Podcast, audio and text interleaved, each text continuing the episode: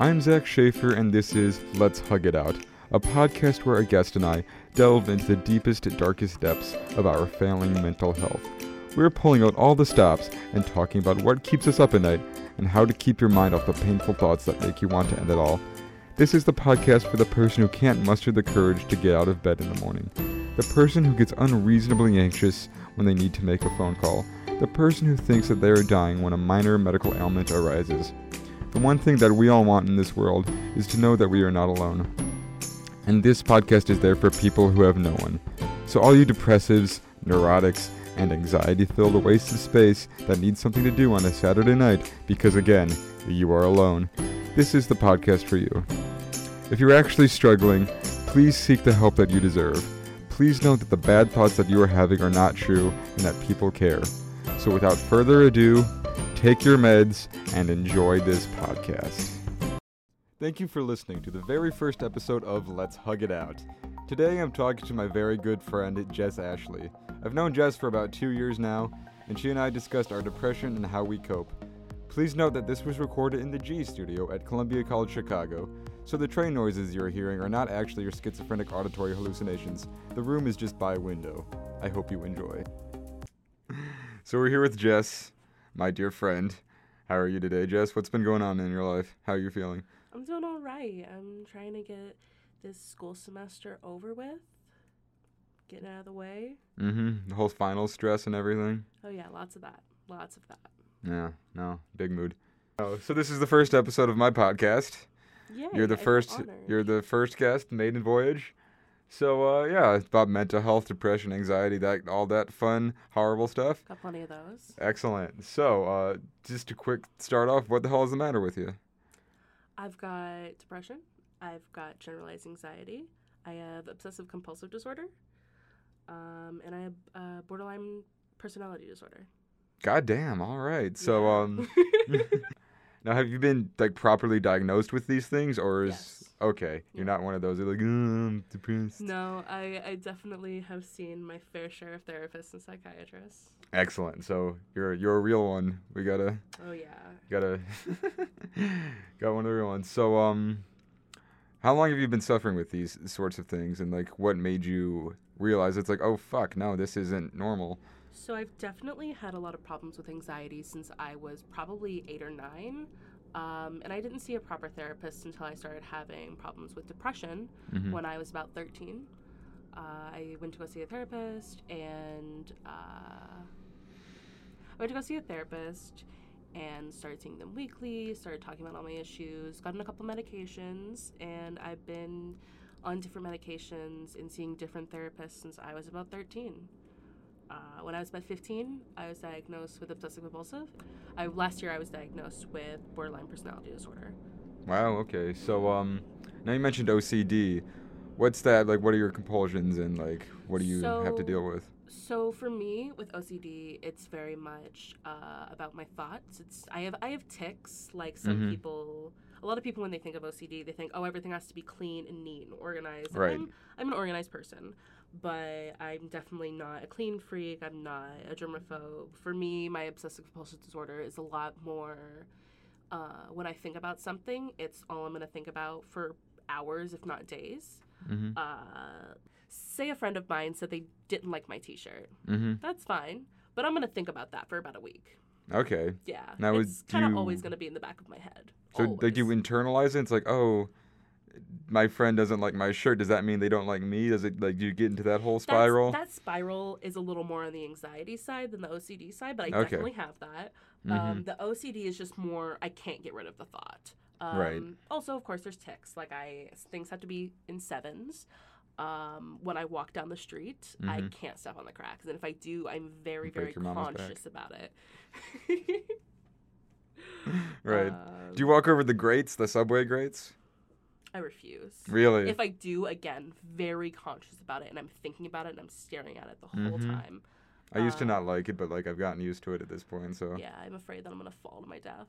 yeah, no, that's a genuine fear. Yeah, especially the ones from the devil dogs that have like the big circle you can see down there that you would fall Mm. at least like 30 feet. Yeah, right outside my building, like they had the light on in it one time, and there was like a ladder going down. It Oh, was like no. twenty. It was like fuck that. No, No, that's it was real bad. So um yeah, uh, depression. What's that? What do you deal with there? Is this like a constant thing you're dealing with? Like what medications are you taking? How do you know when you're feeling depressed and like how do you like deal with it to get yourself out of that slump? Yeah. So I've I've definitely dealt with depression for a very long time. There's ups and there's downs. Uh, over the past year, it's definitely been a big roller coaster. Uh, but I'm on at the at the moment as far as medication goes. I'm on 40 milligrams of Prozac Mm-hmm. and uh, 20 of propranolol, and that one I take like as needed for more performance anxiety type things. Okay. Uh, but Prozac for depression and OCD. Uh, yeah, yeah. So that's what I do. I also I see a therapist semi regularly. I have a psychiatrist who I see about my drugs, and I'm also in a group. Um, It's called it's a DBT group, and DBT is dialectical behavioral therapy, and Okay. that's where you learn very hands-on skills to deal with anxiety and depression. Mm-hmm. So I'm in a group that I go to once a week uh, with about eight other people to learn these skills. All right. Now, what are some of those skills? Um, well, one of them is and instead of but. Like if you say you wake up and you really, really don't want to go to work, you feel like absolute shit. You Right. don't want to do it. You don't want to go to work. Don't want to go to class or whatever. So you wake up and you're like, I don't want to go to class. I have to. Mm-hmm. but I don't want to. And you have that mindset of I don't want to go to class, but I'm going anyway. And it's more about accepting and recognizing and validating those feelings and saying I don't want to go to class and I'm going to class. These are two things that are existing at the same time in my head. Okay. Like I I have to go to class and I really don't want to be there. Mm-hmm. So I'm validating those feelings and letting them be what they are, and that's a lot easier to deal with than trying to shove them down and just deal with what you're doing. Okay. That makes sense.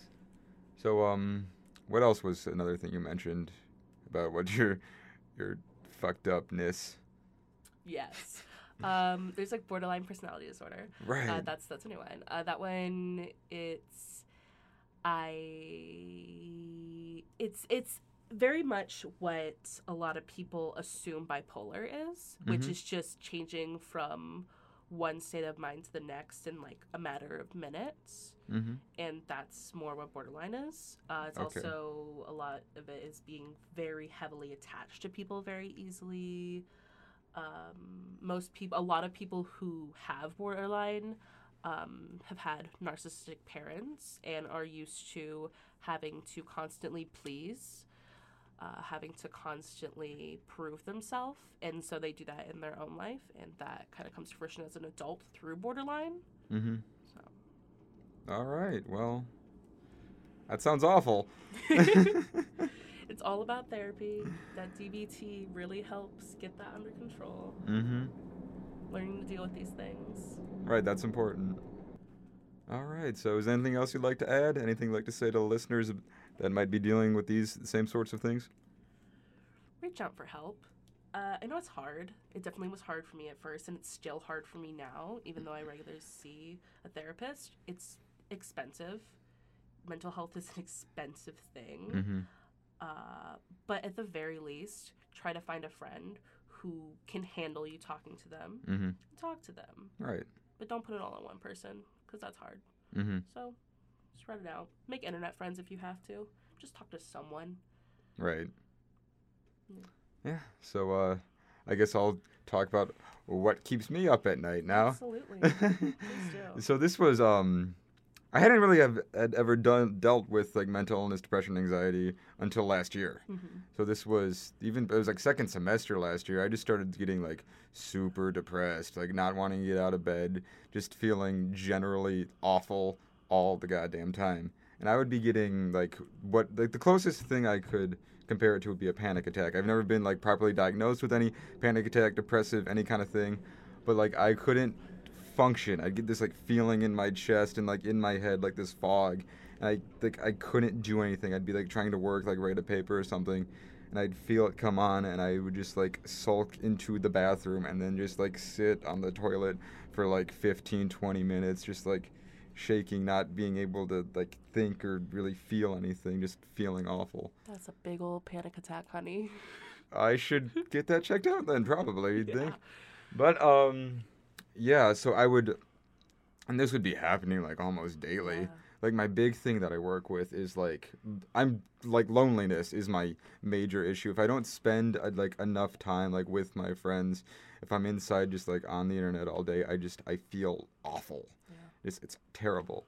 And so that's something that I really try is like I try to go out with my friends and like have fun and then just like, you know, being hey, let's go over here and that's what, you know, it's that dopamine, you know, that sweet sweet thing that we all crave, that we all need. For sure. That's definitely something I've noticed with with people who have depression and anxiety. We kind of have this meter that we have to fill up. Like if it's not Mm. to a certain point with enough interaction, then we get depressed. But it can also go it can also get too full. When We've Mm. had too much interaction, then Yeah. we get anxious. No, from that's that, true. From from just our glass getting too full. I do we- need my alone time. Like ev- like every night, I just need to like sit down, like you know, a cup of tea, some Reddit. Yeah.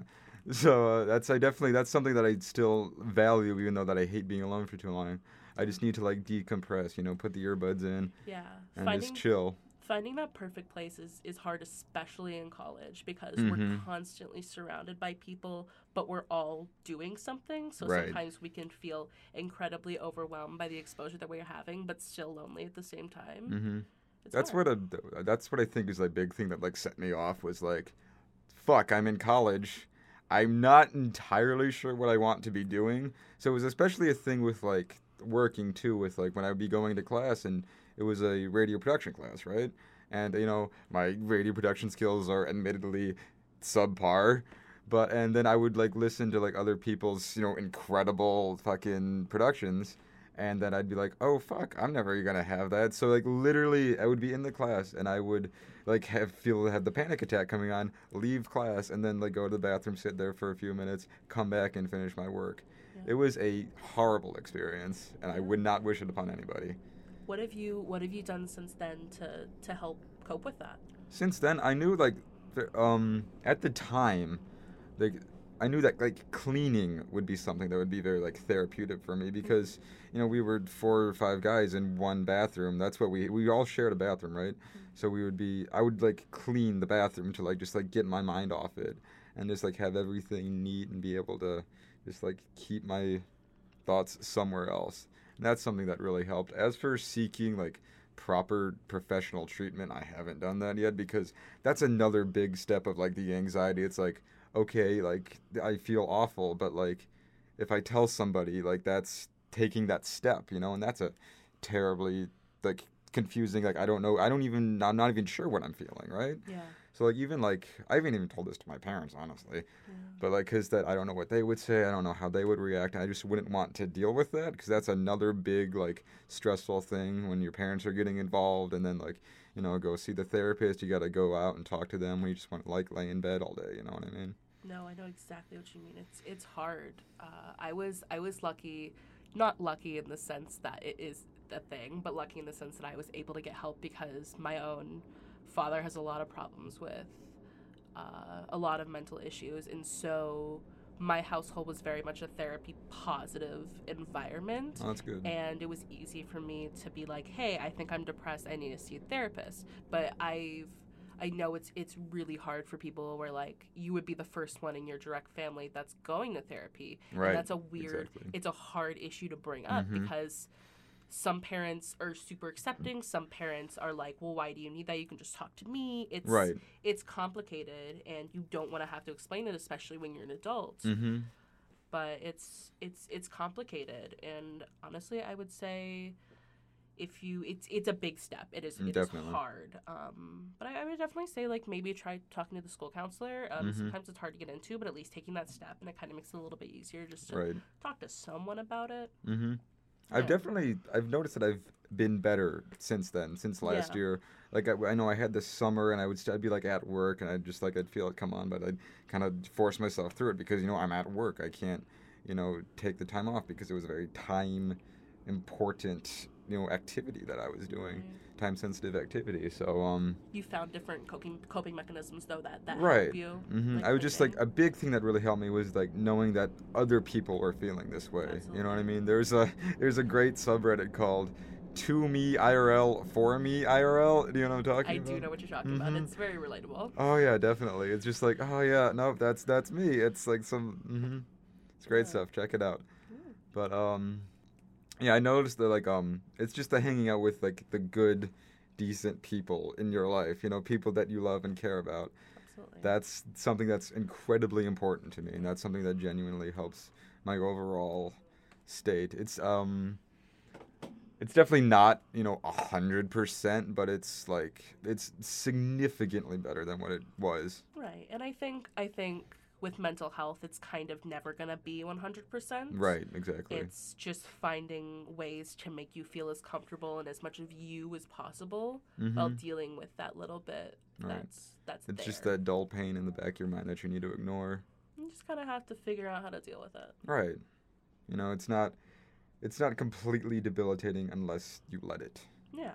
So you need absolutely. to it's definitely important to take the steps on your own to go forth, seek help, try to find what works for you and all that nice stuff. Yeah. Use the resources you have, for sure. Exactly. Is there anything else you'd like to add? I think that's it. I appreciate you talking to me. Yeah, thanks for talking to me. Do you want to hug it out? I do want to hug it out. Excellent. Okay. Uh, There we go. love go. that hug. It's great. Awesome. Fantastic. Well, thank you so much for listening, everybody. Hope you enjoyed. Thank you for listening to Let's Hug It Out. If you like what we do or need some cheering up in your life, check us out on Facebook at facebook.com slash let's hug it out, where we've put all our podcast-based activities as well as links to mental health services for those of you that need it. Stay strong and thank you for listening.